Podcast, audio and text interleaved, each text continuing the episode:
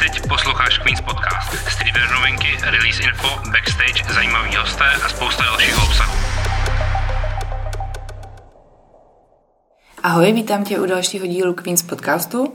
Já jsem Klára a dneska tady s sebou mám jednoho speciálního hosta a to je Jan Lukačevič. Ahoj Honzo. Ahoj Kláro. Díky, že jsi přišel do našeho podcastu. No a s Honzou jste se u nás mohli setkat už eh, v roli modela, protože Honza pro nás fotil lookbook Alpha Industries, který mají kolekci ve spolupráci s NASA. Ale kromě toho, že Honza um, dělá modela, tak se věnuje vědě.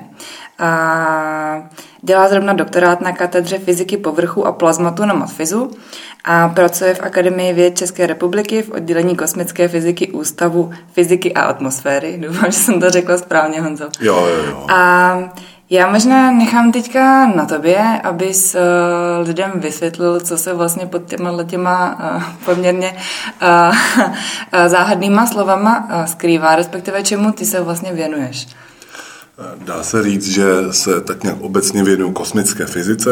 To je disciplína fyziky, která se zabývá tím, co se děje v naší sluneční soustavě, zejména těmi v plazmatickými jevy, teda když to přiblížím, tak naše slunce produkuje poměrně velké množství hmoty, které vyvrhuje do okolního prostoru a u nás jak e, na katedře, tak v práci na oddělení kosmické fyziky zkoumáme, co to dělá s planetami, co se s tím plazmatem, s tím e, slunečním větrem, jak se mu říká, vlastně děje, jak se chová a podobně.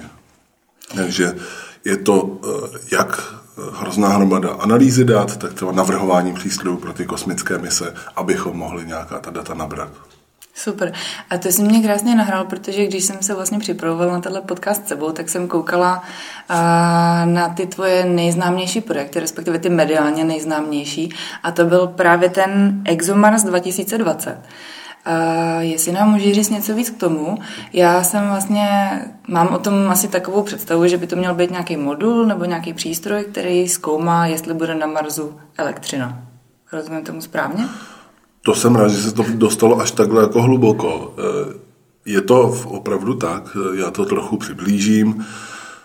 Eh, ExoMars 2020 je mise Evropské kosmické agentury ve spolupráci s Roskosmosem a má za cíl v roce 2021 přistát na povrchu Marsu a tam vykonávat nejrůznější experimenty. Na palubě eh, té mise je jak vozítko eh, ExoMars eh, se jménem Rosalind Franklin, to je odkaz na jednu britskou vědkyni, a tak přistávací platforma, která se vlastně slouží jako jakési místo bezpečného dosednutí pro to vozítko.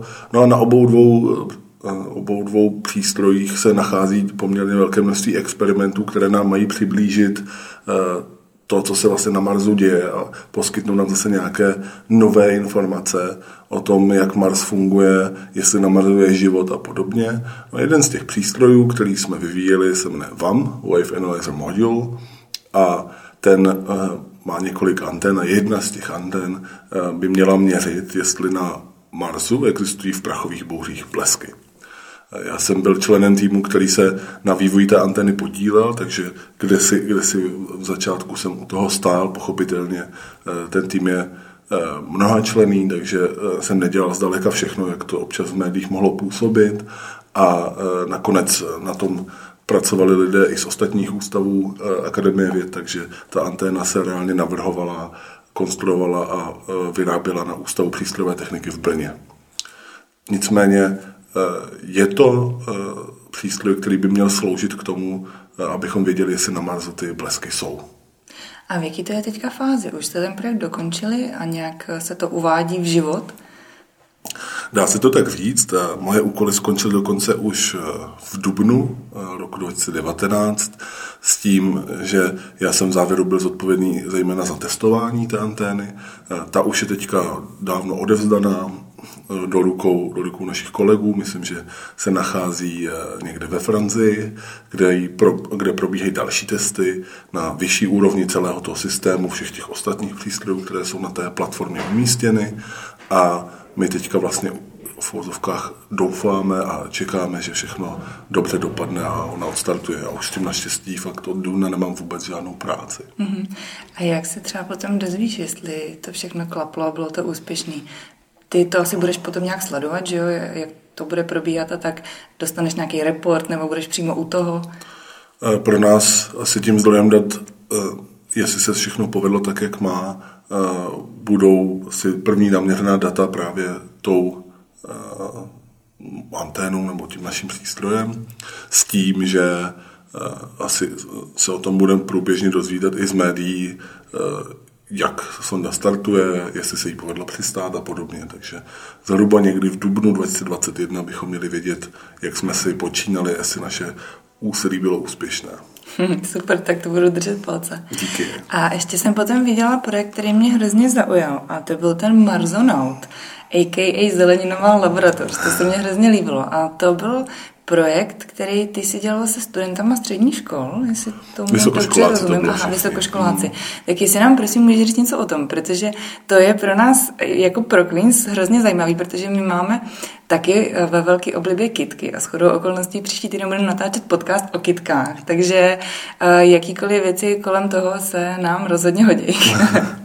no já jsem taky velký fanda pokojovek, takže eh, faktem je, že ten projekt vznikl ve spolupráci s Vodafonem v rámci jejich kampaně Je to v tobě, si už někdo někdy zaregistroval, která se snaží v současné době cílit na tzv. future jobs, povolání budoucnosti.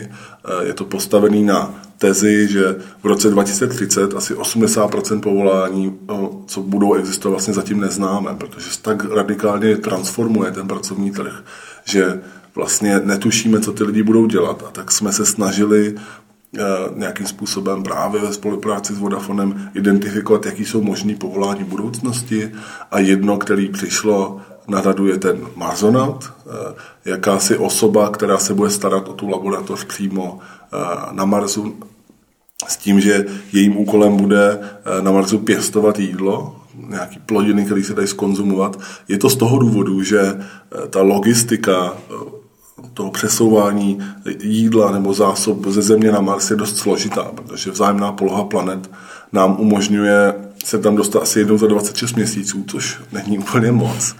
A kdybychom mohli jednou za 26 měsíců tam něco poslat, eh, tak eh, by se mohlo stát, že se jednou něco nepovede a najednou ty lidi to nebudou mít co jíst. Takže naopak ta strategie je taková, že by lidé, co se na Mars dostanou, eh, využívali místních zdrojů a třeba si sebou vzali jen něco málo, typu semínka, a to jídlo si tam vlastně vypěstovali v těch laboratořích. Nicméně ta technologie ještě není tak pokročila, aby se to dalo, řekněme, z fleků dělat. Eh, a tak jsme se rozhodli tu technologii sami trochu posunout dopředu tím vlastním vědeckým výzkumem a těm našim marzonautům, kteří byli v tom týmu, umožnit eh, tu laboratoř eh, navrhnout a sami otestovat. Mm-hmm. Takže tam jste opravdu reálně něco pěstovali? Jo, jo, jo. Ono to mělo velkou výhodu v tom, že se v tom eh, řekněme, mediálně angažovala agentura McKen Erickson, která, jako, myslím, velice dobře ví, jak ty věci správně promovat a tak se mohlo nejít, jako zdát, že to je spíš mediální kampaně, ale reálně na půdě České zemědělské univerzity vznikla eh, laboratoř, která je teď nyní po eh, podepsání memoranda se školou eh, k dispozici studentům pro jejich doktorantský nebo diplomový výzkumy. Takže mm-hmm. nebyla to taková ta klasická kampaň, se udělala pár pěkných videí a šmitec, ale fakt jsme postavili celou laboratoř. To znamená, že teďka máte nějaký startovací bod a od toho se budete dál jako odrážet, že tam budou probíhat nějaký výzkumy, pokusy a tak dále, nebo už jste tam reálně něco vytvořili?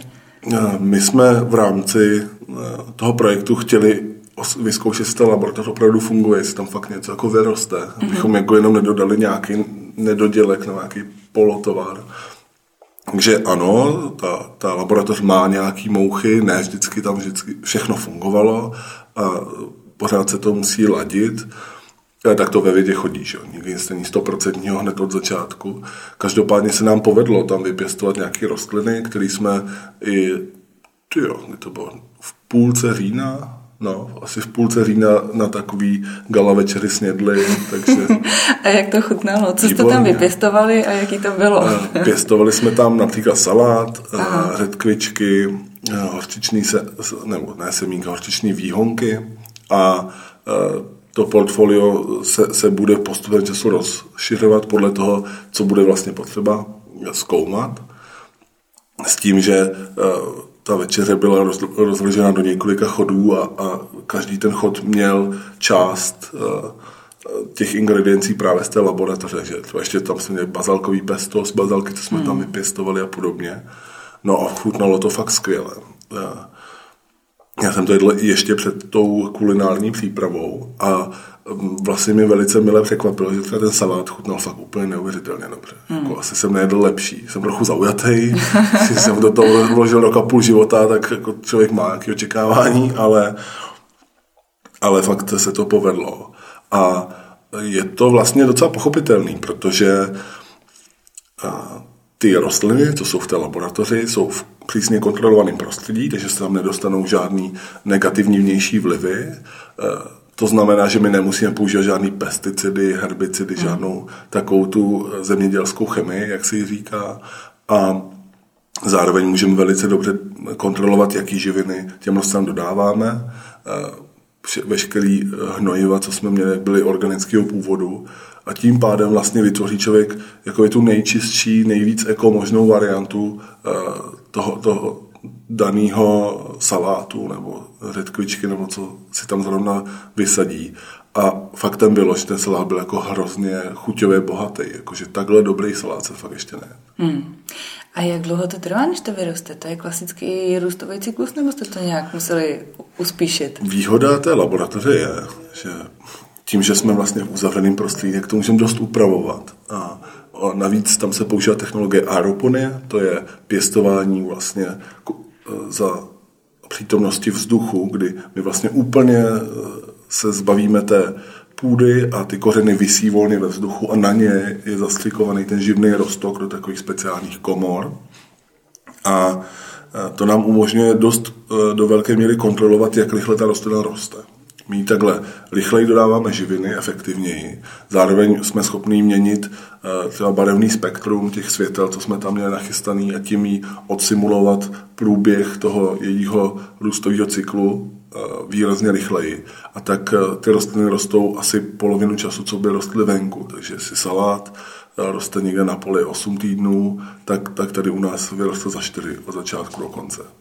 Takže eh, je to další z výhod tady téhle technologie, že eh, ne, nejen, že to je vlastně takový jako v úvozovkách eko, ale zároveň nebo bio, já nevím, co se vlastně říká za, za ty zkratky, ale zároveň to výrazně rychlejší. Takže i to je, myslím, velký benefit. A myslíš si, že by se to dalo použít nejenom ve vesmíru, ale třeba i tady? Že ta metoda jako má nějaký potenciál?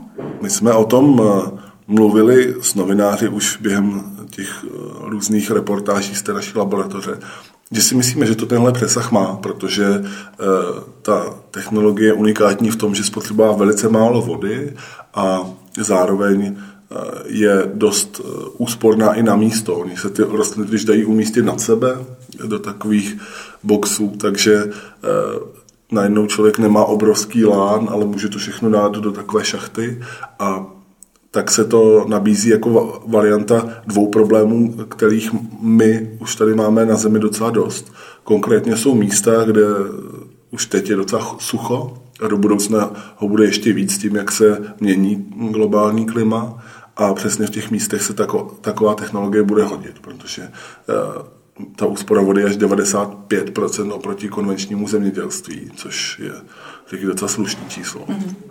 A, a tak, takže celý Blízký střední východ, ale i třeba středomoří s tím, jak se bude ohřívat eh, to klima a postupně vysychat eh, ta krajina, se může tady touhle s tou technologií eh, inspirovat nebo ji nějakým způsobem využít. Případně místa s vysokou mírou zalidnění nebo hustoty obyvatelstva, kde není třeba dostatek zemědělské půdy, tohle můžou využít. Ostatně to, že se to využívat bude, nás eh, trochu eh, navádí už fakt, že ty laboratoře obdobného typu vznikají v zemích, kde už ty problémy řeší. Takže třeba v Izraeli eh, jsou tyhle ty laboratoře, anebo v Holandsku. To je prostě už není eh, kde pěstovat, protože už všude bydlí lidi. Zajímavý je, že když se člověk dostane do Holandska a rozhlídne se krajinou, tak v Holandsku už není místo, kde by neviděl nějakou budovu. Vždycky bude mít v tom zorném poli aspoň jeden dům, takže v tomhle směru eh, se na to vlastně snaží taky reagovat tím, že prostě budou pak takhle ty farmy zakopávat pod zem a ušetří se hromada místa. A jak to třeba funguje, když vy vymyslíte něco takhle revolučního?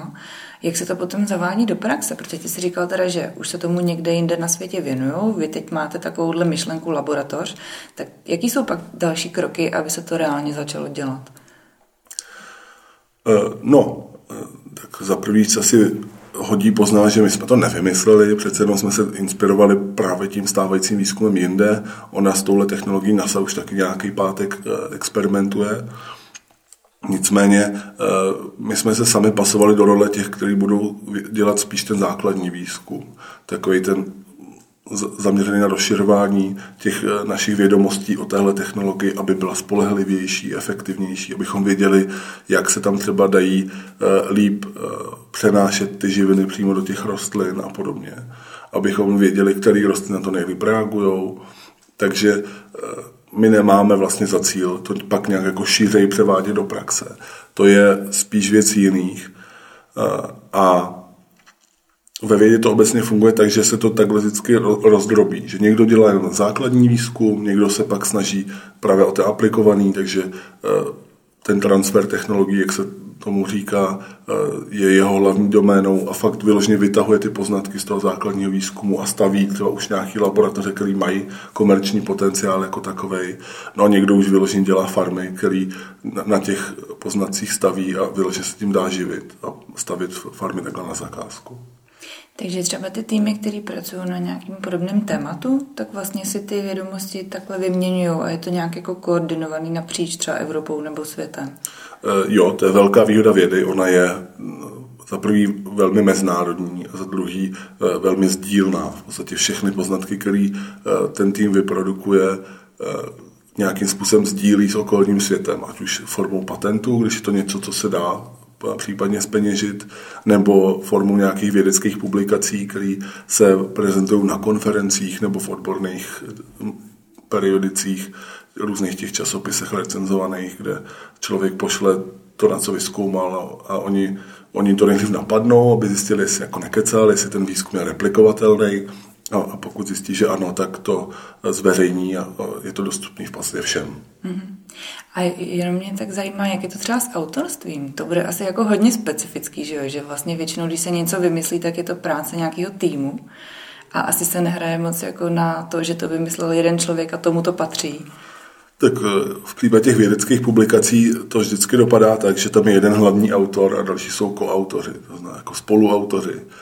A eh, když je to takhle zařízený, tak se potom řeší eh, citace. Jako ve vědě obecně to funguje tak, kdo má víc článků, kolikrát je citovaný, protože když je ten výzkum důležitý a hodnotný, tak ho spíš budou ostatní citovat a tím on vlastně jako nabírá na váze a roste mu reputace, protože jsou tam pak různý, různý vyhodnocovací ukazatele, kdo je jak v úzovkách úspěšný podle počtu těch citací a publikací a podobně. Takže Takhle se to řeší čistě v té vědecké rovině. No a u patentu je vždycky někdo jako ten majitel toho patentu, který má potom nějaký jako podíly s těma spoluautorama, protože i v tom týmu eh, v té vědě to není v úzovkách 100% demokratický, že by si o všem hlasovali, ale je tam nějaká jako ta jedna vůdčí eh, postava a ostatní eh, na to navazují vlastníma kompetencema. Zpravidla to není tak, že všichni dělají úplně to samý, ale prostě každý člověk v tom týmu umí něco jiného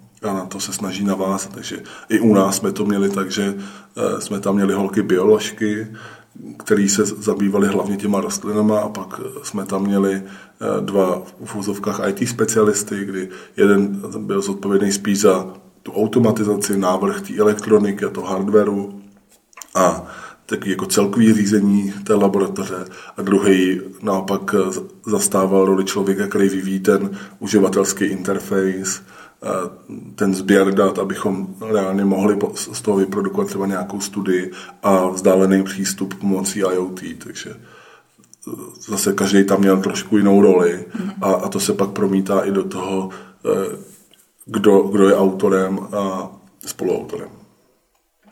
Já bych se ještě vrátila k té práci se studentama, protože ty se jí věnuješ poměrně hodně. Ty jsi vlastně ambasadorem projektu Otevřená věda, a který se snaží vlastně přitáhnout eh, středoškoláky do vědy. Tak jestli bys mohl říct něco o tom a Vlastně určitě nás poslouchá spousta lidí, kteří jsou ještě na střední škole. Tak eh, jaký vlastně by pro ně byl ten benefit, že se ponořejí do vědy? Protože pro spoustu lidí je to takový jako hodně vzdálený odvětví a vlastně třeba ani ne moc atraktivní, tak čím by se k tomu nalákal? Eh, já si myslím, že v současné vědě je těch témat, kterými se dá zabývat hrozně moc, takže si v podstatě každý najde, co by ho bavilo. To, to je taková jako první premisa. Druhá věc je, že všichni v současné době řeší, aby jejich práce měla smysl. Jako nikdo nechce pro někoho dělat něco zbytečného, být někde na pásu nebo v kanclu jako, jako jaká krysa zavřený a vyplňovat tabulky a podobně.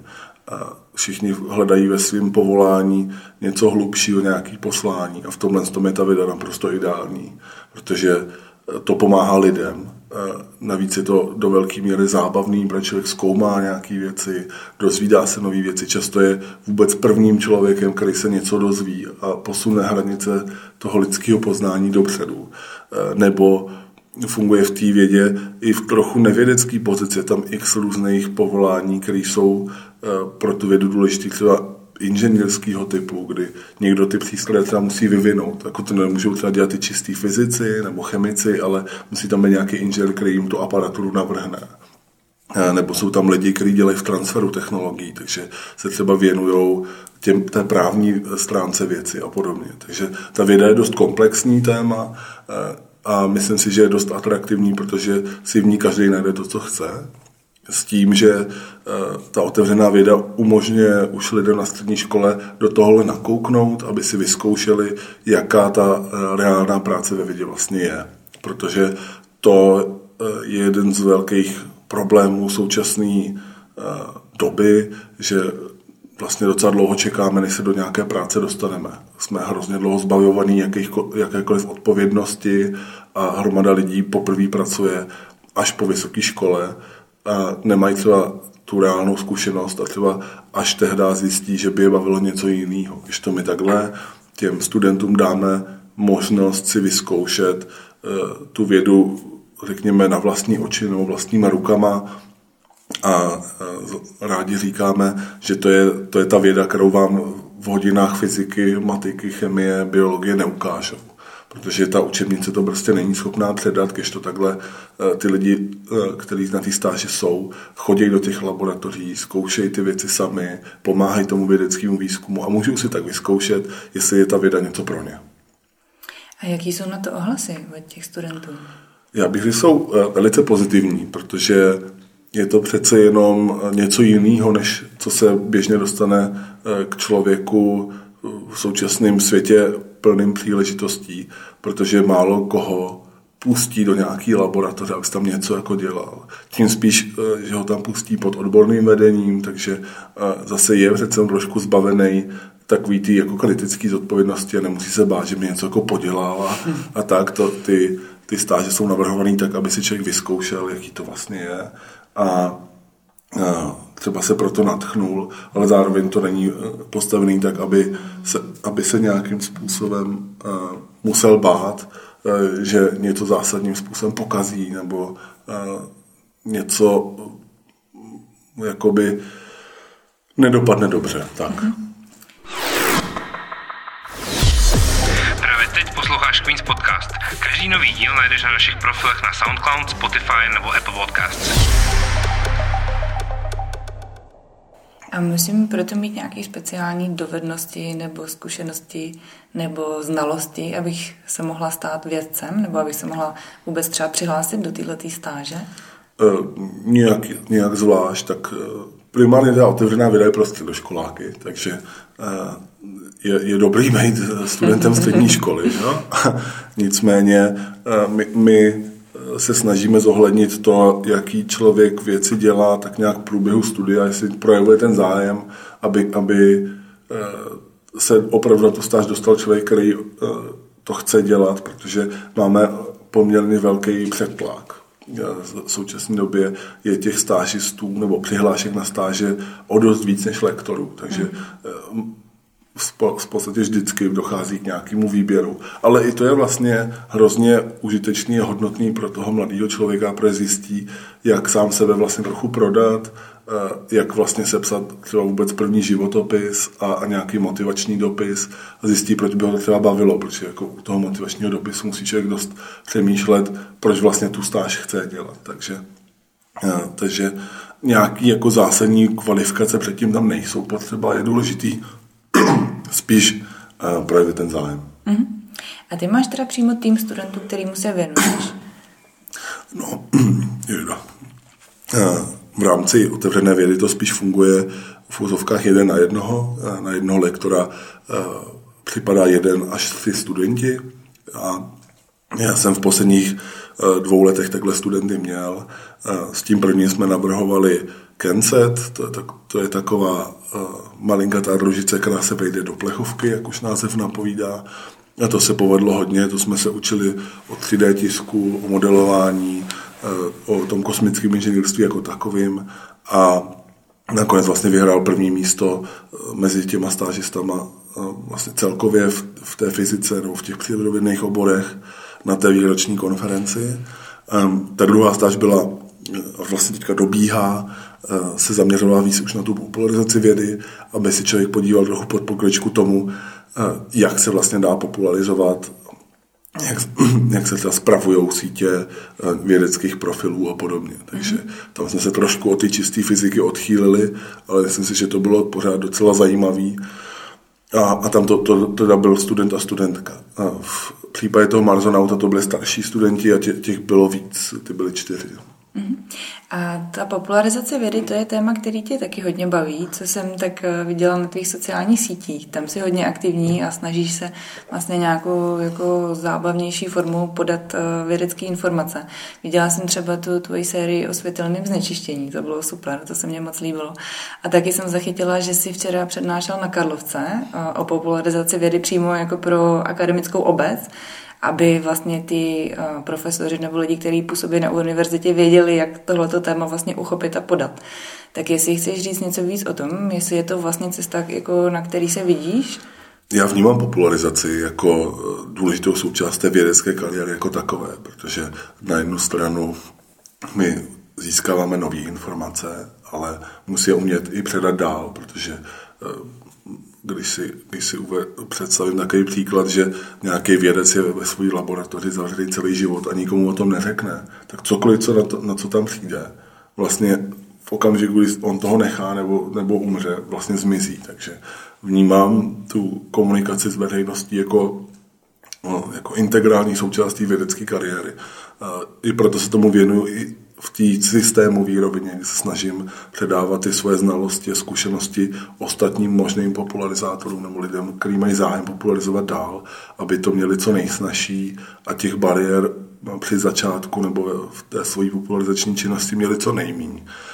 Nicméně se tomu sám věnuju jako takový ten, jak, jak se dá říct, jako frontální bojovník v té první linii, kdy vlastně spravuju profily na sociálních sítích, specificky na tom Instagramu se asi nejvíc realizuju, kde právě píšu o vesmíru a občas tam sypuji nějaký odlehčený věci, různý memíčka, tak, aby to zase nebyla jenom ta věda. A, a myslím si, že to má poměrně pozitivní ohlasy a že to má asi jako smysl, protože mi čas od času někdo napíše a řekne, to jsem vůbec nevěděl, a prostě o tom si chci načíst víc článků. A když se bude veřejnost o vědu zajímat, tak to bude tu společnost kultivovat, protože eh, se tím nahradí takový ty, eh, řekněme, bulvární nebo, nebo fádní témata. A naopak se můžeme zabývat něčím, co je, co je zajímavý a inspirativní. Já si myslím, že já jsem třeba o tom světelném znečištění psal kvůli tomu, že teďka skoro není vidět na hvězdy na obloze. A myslím si, že to je vlastně hrozně důležitý element rozvíjející lidskou zvědavost a fantazii. Že kdybychom zase tu hvězdnou oblohu měli, tak se na mnohem víc z nás bude zamýšlet nad tím, jak to vlastně jako funguje a, a budou li, lidi víc inspirovaní k tomu eh, třeba se té vědě věnovat. Protože teďka prostě jsme schovaní pod uh, jakýmsi závojem světelného smogu a když se podíváme na, na sebe, jak vidíme akorát oranžovou tmu a to není úplně asi inspirativní. Nicméně uh, ta popularizace jako taková uh, podle mě hraje velkou roli a myslím si, že hromada lidí vůbec třeba neví o věcech, které jsou dost důležitý, které třeba vznikly na základě vědeckého poznání a to, že vlastně jsme obklopený technologiemi, že jako teďka někdo sedí někde, kdekoliv v podstatě na světě a poslouchá tenhle podcast, je vlastně výsledkem vědeckého poznání a rozvoje vědy a techniky, protože bez toho bychom se seděli v jeskyni a mlátili se kamenem po hlavě. Takže jako ta, ta věda prostě hraje roli. Přijde, přijde mi v tomhle dost zásadní citát, nebo já ho asi neocituju úplně přesně, ale něco, co říkal Carl Sagan, což byl právě taky astronom a kosmolog, že je fascinující, jak hrozně nás v současné době ovlivňují technologie a jak moc jsme tím obklopení a jak hrozně malé množství lidí vlastně ví, jak ty věci fungují mm. a umí je třeba opravit nebo uh, posunout dál a všichni máme prostě smartphone, skoro všichni. A, a málo kdo ví, jak ta věc vlastně jako funguje, jak se k ním dostane ten mobilní signál, nebo jak funguje ta GPS, kterou čas od času používají, jsou ztracený. Že to je prostě nějaká síť družic, který museli být velice důkladně navržený, aby byli schopni navzájem uh, upřesňovat tu svoji polohu, že už se tam do toho třeba promítají poznatky od Einsteina stran teorie relativity, která prostě x let vůbec nedávala smysl a najednou kvůli těm vysokým rychlostem družic jsme museli tohle tam začít zapracovávat. Tohle prostě lidi vůbec netuší a přitom je to jako úplně, úplně klíčový pro uh, orientaci moderního člověka v dnešním světě. Mě by zajímalo, jak vlastně najít tu míru v té popularizaci, aby podal tu informaci nějakým způsobem srozumitelně, ale aby se vlastně z toho nestratilo něco, co je důležitý, protože ty určitě musíš mít obrovské množství vědomostí, ale vybereš si z toho jako jednu nějakou část, kterou potom pošleš dál a ten příjemce třeba taky nemá úplně takovou kapacitu na to, aby to dokázal obsáhnout v plný šíři. Tak jak vlastně najít jako nějakou rozumnou míru? To je velký úkol popularizace, vlastně najít tu míru a myslím si, že popularizace je úspěšná právě tehdy, když se povede najít eh, jakousi úroveň znalostí té dané cílové skupiny a komunikovat s ní eh, tím správným jazykem. Takže já vlastně většině hledám, kde je ta míra, do, jaký, do jakého řekněme, zjednodušení se ještě můžu pustit, abych tím vlastně tu vědu nedegradoval. A sám jako zcela nepoklidně přiznám, že jsem taky musel udělat x přešlapů, hlavně ze začátku, když jsem prostě těm věcem říkal anténka, krabička a podobně, protože to tomu fakt jako nepomáhá, když se na to zpětně podívám, protože ty lidi si pak myslí, tak jako on dělal dva roky na krabičce, jako VTF prostě. A, takhle je to cesta, jak se člověk po, sám vlastně i učí o těch věcech. A já si myslím, že když je člověk schopný to předat dál, a vystihnout tu podstatu myšlenky, tak teprve tehdy tomu relativně, relativně dost porozumí, nebo tomu může rozumět, protože kdyby tomu nerozuměl, tak to nevystihne správně a třeba se zaměří nějakou špatnou věc. Takže já to řeším v podstatě s každým příspěvkem. Jako do, jaký, do jaký míry zjednodušení se můžu pustit, který odborný termíny vynechám, který můžu obsat nějakou další větou, aby to bylo pochopitelné. Jestli tam mám dát jedno nebo dvě cizí slova, eh, jestli tohle cizí slovo je běžný nebo není. A jako v vozovkách i ta popularizace samotná je vlastně trochu věda. Hmm. A jak dlouho ti třeba trvá, než uděláš jeden takový příspěvek? No, na to jsem relativně pišnej, protože mě to netrvá vůbec dlouhou dobu. Já, já, já zásadně nepíšu o věcech, kterým nerozumím. Píšu jenom o tom, co mám nějakým způsobem eh, v hlavě, takže spíš tak vždycky zalovím, o čem bych jako chtěl napsat, nebo když najdu třeba nějakou fotku galaxie, která se mi líbí, nebo e, nějaké sondy, o které e, se v té době dost mluví, a jenom o, o tom krátce napíšu. Skoro všechno píšu cestou z práce e, v metru a já pracuji na Rostylech, Akademie věd není, jenom na národní třídě. A snažím se vlézt do té doby, kdy mám signál, to znamená mezi Rostylama a muzeem delší dobu mi to trvat nemůže. To je, já nevím, 12 minut. No. Tak to je super. Protože to, jak to popisuješ, tak je zatím jako pro mě obrovský množství práce a jestli se to vejde do 12 minut, tak teda klobouk dolů. no, mě hodně pomáhá že se nepouštím na ten let a, a nemusím si třeba dohledávat nějaký jako hluboký informace, abych to téma vůbec pochopil, což čas od času bývá případ nějakých v vozovkách mluvících hlav, když jako někdo se třeba pro nějaký téma natchne, ale vlastně vůbec nerozumí, musí slavit x hodin času, aby mu vůbec porozuměl, tak já, já jsem si tu práci takhle zjednodušil a, a stojím, řekněme, na pevně, pevně nohama na zemi a píšu jenom o věcech, kterým si myslím, že docela rozumím. Super. Tak já bych se teďka vydala do trošku nevědeckých vod, protože ty si pro nás vlastně fotil lupuk a my máme takovou speciální kolekci od Alpha Industries, kterou udělali ve spolupráci s NASA a jsou tam kousky jak k 50. výročí přistání na měsíci, tak i vlastně jiný, na který má Alpha Industries licenci, oni s nimi spolupracují už tři roky, takže tam těch věcí se nazbíralo poměrně hodně a když jsme si vlastně říkali, koho bychom na to oslovili, tak si nás napadl ty, což vlastně za to jsem fakt ráda, protože díky tomu tady teďka se mnou i sedíš a povídáme si o těch věcech. A tak jenom to focení bylo teda skvělý, jako ty fotky jsou perfektní a máme na to hrozně dobrý ohlasy. A tak jenom uh, jsem si říkala, že bych tě trošku proklepala ve smyslu, co nosíš, jestli tě moda vůbec zajímá, nebo jestli to je pro tebe absolutně podružná věc. No, já se asi neoblíkám nějak jako extravagantně.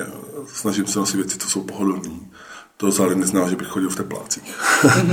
a no, v tomhle, v tomhle jako, mi, mi dost pomáhá, že si myslím, že mám slušný vkus, který eh, je ovlivněný tím, že se docela pohybuju ve světě designu a architektury a hledám určitý balans mezi tím, co je elegantní a co je pohodlný.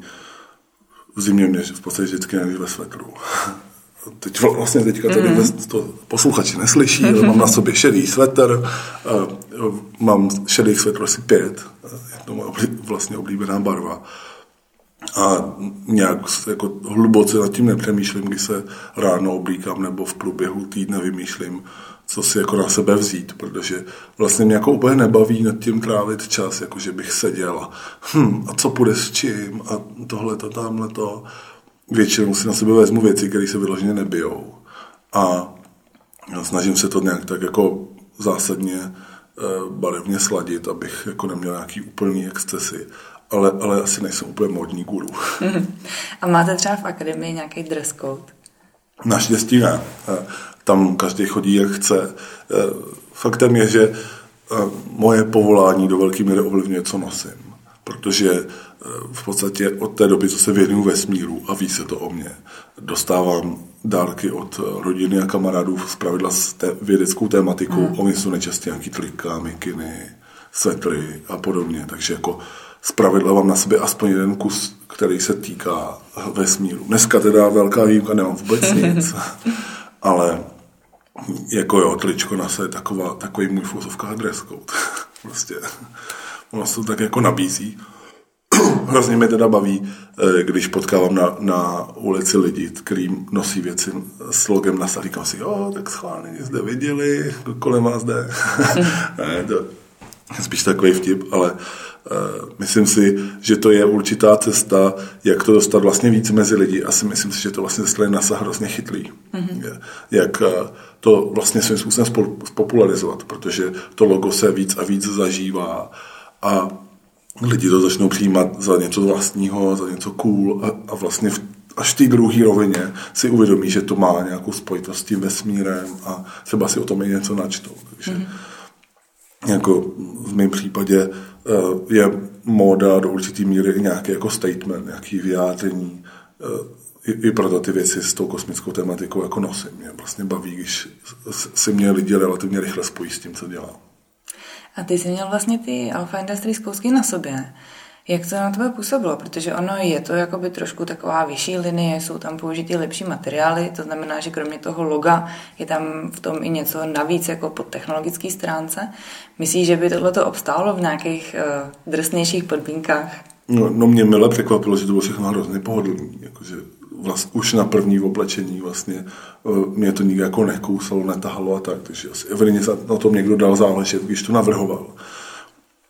Uh, těžší podmínky, záleží na tom, jak bychom je definovali, no, protože uh, můžeme rozlišovat těžší podmínky tady na Zemi a tam si myslím, že by to obstálo, ale ve vesmíru je to jako, to je jako úplně jiný level a tam se všechny ty věci navrhují úplně na novo, čistě pro ten vesmír, všechny takový ty oblečky do kosmického prostoru, který vlastně mají třeba astronauti na sebe na mezinárodní vesmírní stanici, jsou fakt jako navržený přímo pro ně. Vlastně mají takový, eh, jako nosí sice karga, to je to vtipný, ale mají jaký speciální karga s hroznou hromadou suchých zipů, protože jim tam jinak všechno uletí, oni si všechno musí vlastně lepit na ty kalhoty. A trička všechno je vlastně vlněný, mm-hmm. protože eh, tam se hrozně špatně odvádí pot, protože eh, jako nemá moc kam, takže, takže to všechno musí střebávat to oblečení a, a zároveň ty věci musí být pokud možno nehořlavý, protože to, eh, jako požáry ve vesmíru by byly hrozně velký průšvih, takže ta, ta, řekněme, móda ve vesmíru má ještě svoje specifické pravidla a tam je to tak, že řekněme, forma následuje funkci. Jako. Mm-hmm. Tam, tam si asi úplně na nějaký výstřelky nepodrobí. No, já jsem třeba teď narazila na takovou zajímavou věc v oblasti tady té vesmírné mody, že firma Under Armour, která vlastně vyrábí jak sportovní oblečení, tak i vlastně nějaké vysoce funkční kousky, tak navrhovala nějakou speciální kolekci vesmírného prádla, který se jako testuje a údajně má velký potenciál dostat se do vesmíru. A myslíš, že to může fungovat i jako opačně, že vlastně některé ty technologické vychytávky, jak třeba v modě, tak i vlastně obecně jakoby ve výzkumu se potom jako po nějaké době dostanou do běžného života? Eh, nejen, že může, ale ono tak opravdu funguje. Asi byste byli všichni překvapení, kolik věcí z kosmického výzkumu je teďka běžnou součástí každodenního života. Eh, můžeme začít, když už jsem o těch smartfonech mluvil. V podstatě každý smartphone má kameru a ta kamera má v sobě CMOS čip a to je vynález NASA. Oni potřebovali nějakým způsobem pořizovat kvalitní digitální fotografie. A tak se začali vyvíjet, věnovat vývoji technologií, která by jim umožnila něco takového dělat. No a teďka to máme všichni ve smartphonu. Eh, Moda je další možný příklad, kdy hrozná hromada textilí vlastně pochází původně z toho kosmického výzkumu, protože právě eh, byly vyvíjeny pro astronauty nebo jako různý izolační materiály a podobně. A nic nebránilo tomu je potom použít právě v každodenním životě. Takže když někdo doběhne třeba eh, nějaký běžecký závod, tak má na sobě takovou tu stříbrno-zlatou deku, a to není nic než Miller, což je izolační materiál, do kterého se balí družice. Aha. Už prostě od 60. let. Takže si na sebe dává něco, co se používá běžně jako, jako velice dobrý izolant v eh, tom kosmickém výzkumu. Všechny možné vynálezy typu běžecký pás. To je prostě vynález z kosmu, který sloužil astronautům, aby se udržovali v kondici, ve stavu bez tíže. Oni si pak na sebe vezmou takový zatěžovací popruh, aby je to k němu tlačilo a, a tím se vlastně simuluje eh, ta jejich váha, kterou by měli na Zemi, na slouchátka. Eh, nejrůznější algoritmy, které jsou používány třeba na čištění snímků z Hubbleova vesmírného teleskopu, se teďka používají v mamografech. Jako výrazně se zvýšila úspěšnost odhalování eh, rakovinných nádorů prsů právě po, po použití tedy tohohle z toho specifického algoritmu, který původně sloužil tomu, že jsme jenom chtěli mít čistší snímky z toho teleskopu. Takže těch věcí v každodenním životě je hrozně moc a jako myslím si, že během dne člověk nalezí na x věcí, aniž by tušil, že kdysi dávno eh, nebo i vlastně relativně nedávné době vznikly eh, primárně pro ten kosmický výzkum. To je super. To vlastně člověk vůbec nemá o tom ani páru. No, i to je jeden z důvodů, proč vlastně popularizuju. Protože to lidi netuší a čas od času se setkávám s tím, že někdo říká, no, no, tak vy si tam něco zkoumáte ve vesmíru a co my tady lidi na Zemi, proč jako vůbec neutrácí peníze za problémy, co jsou tady na Zemi. A e, ve skutečnosti je to přesně naopak. V podstatě vesmír je úplně skvělá laboratoř pro testování věcí, e, který musí snést ty nejvyšší nároky. A nic nebrání tomu je pak použít tady na Zemi. E, ještě jeden příklad mi teďka rychle napadl metody čištění vody jsou eh, využívaný na mezinárodní vesmírné stanici, aby se jí co nejvíc ušetřilo, takže všechno stav furt filtruje a podobně. A nejde to dělat chemicky, protože za prvý by, eh, těch chemických látek potřebovali hrozně moc, a druhý by se ten cyklus vlastně dost zkrátil, protože by, ten, by to nešlo zopakovat mnohokrát. A tak eh, používají tuším, elektrolytické čištění, a tahle ta technologie v současné době pomáhá v rozvojových zemích čistit vodu, aby byla pitná a zachraňuje život prostě desítkám milionů lidí, kde si to prostě vyvinuli pro astronauty. A kde jsme teď. Takže v tomhle směru je to určitě velký benefit. To samý eh, občas se staví taková ta eh, situace, že buď kosmický výzkum, nebo záchrana planety.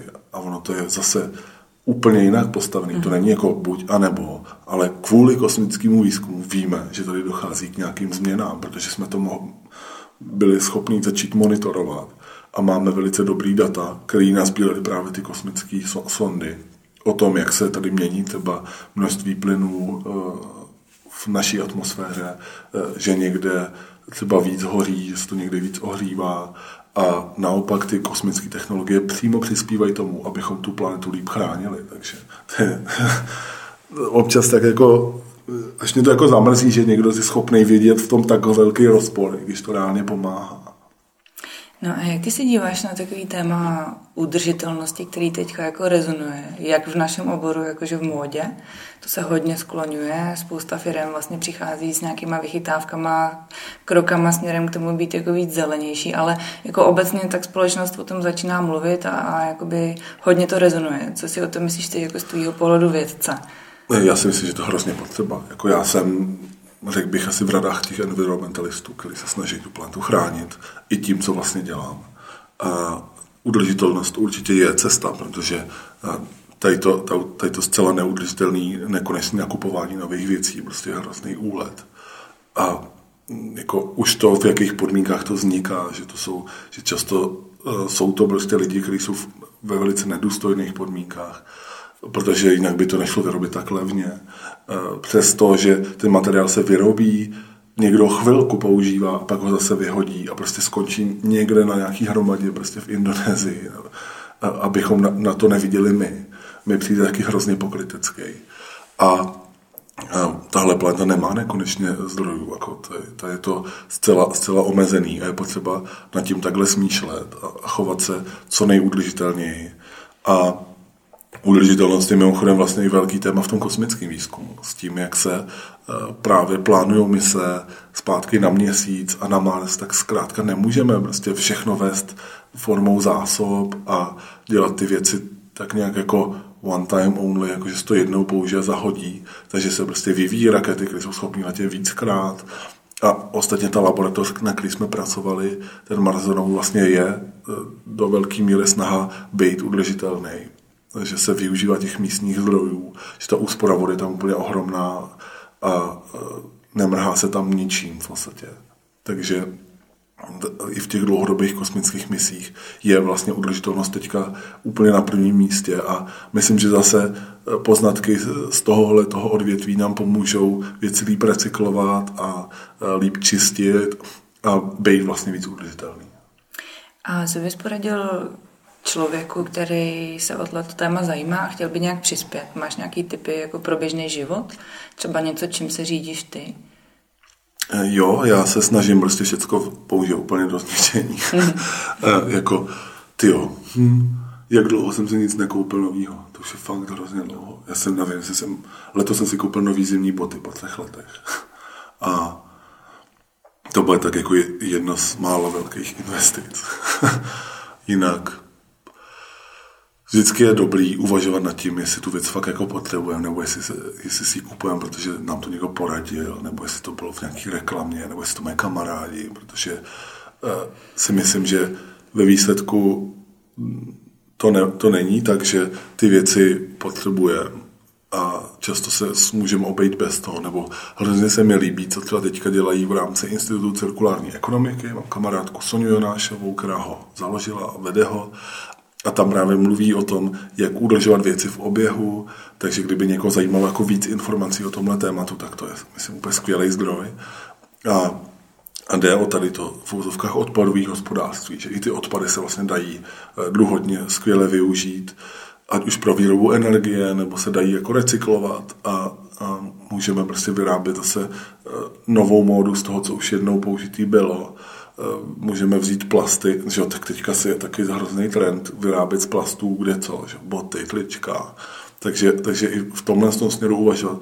No a pak se zaměřovat na značky, které mají tohle ve své filozofii, že když už jako tu věc potřebuju, tak se hodně zamyslím nad tím, jestli si kupuju takzvanou levnou módu, která prostě vydrží dva, dva měsíce nebo rok a pak se mi to prostě roztrhne nebo prošoupe.